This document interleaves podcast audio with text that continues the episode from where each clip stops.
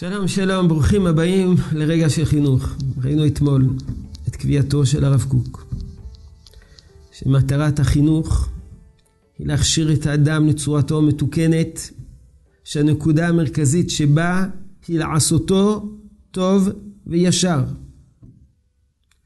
ולכן זה השיקול המרכזי בבחירת מקום לימודים. כמובן, הדרך לטוב וישר אצל כל ילד היא שונה.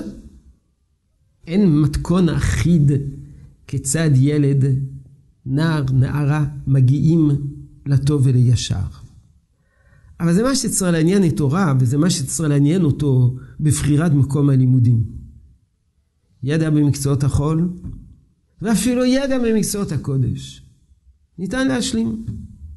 יעיד על כך מי שחז"ל תולים בו את עיקר תורה שבעל פה הוא רבי עקיבא, שהתחיל ללמוד מאוחר, והפך להיות אה, מורה הדרך של תורה שבעל פה בעם ישראל, שתלמידיו הם אלה שעיצבו תורה שבעל פה, כמו שאומרים חז"ל. ניתן להשלים פערים לימודיים.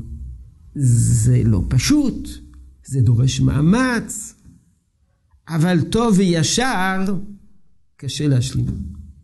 טוב ויושר קשה להשלים. הווה אומר, העיקר זה עיצוב האישיות. זה הבסיס שעליו הכל נבלע. חז"ל המשילו את יראת שמיים למפתח של אוצר. או לחומר המגן על הקבועה, על התבואה שלא תרקב. מגן על התבואה מריקבון, זה יראת שמיים.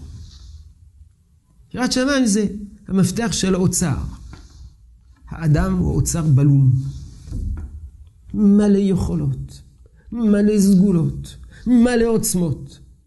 צריכים עוצמה, צריכים מפתח.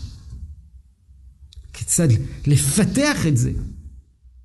אחרת, עם כל הסגולות ועם כל היכולות, הכל יכול להירקב.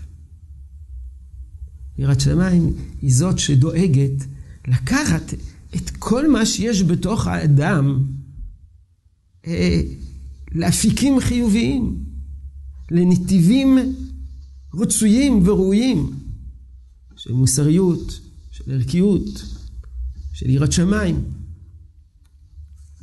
על כן, אין ספק בדבר שכשבאים לבחור בית ספר, אחד הקריטריונים, אולי הקריטריון המרכזי, שזה בית ספר, מוסד חינוכי, שאנחנו מאמינים שיגדל את הילד הזה להיות אדם טוב וישר.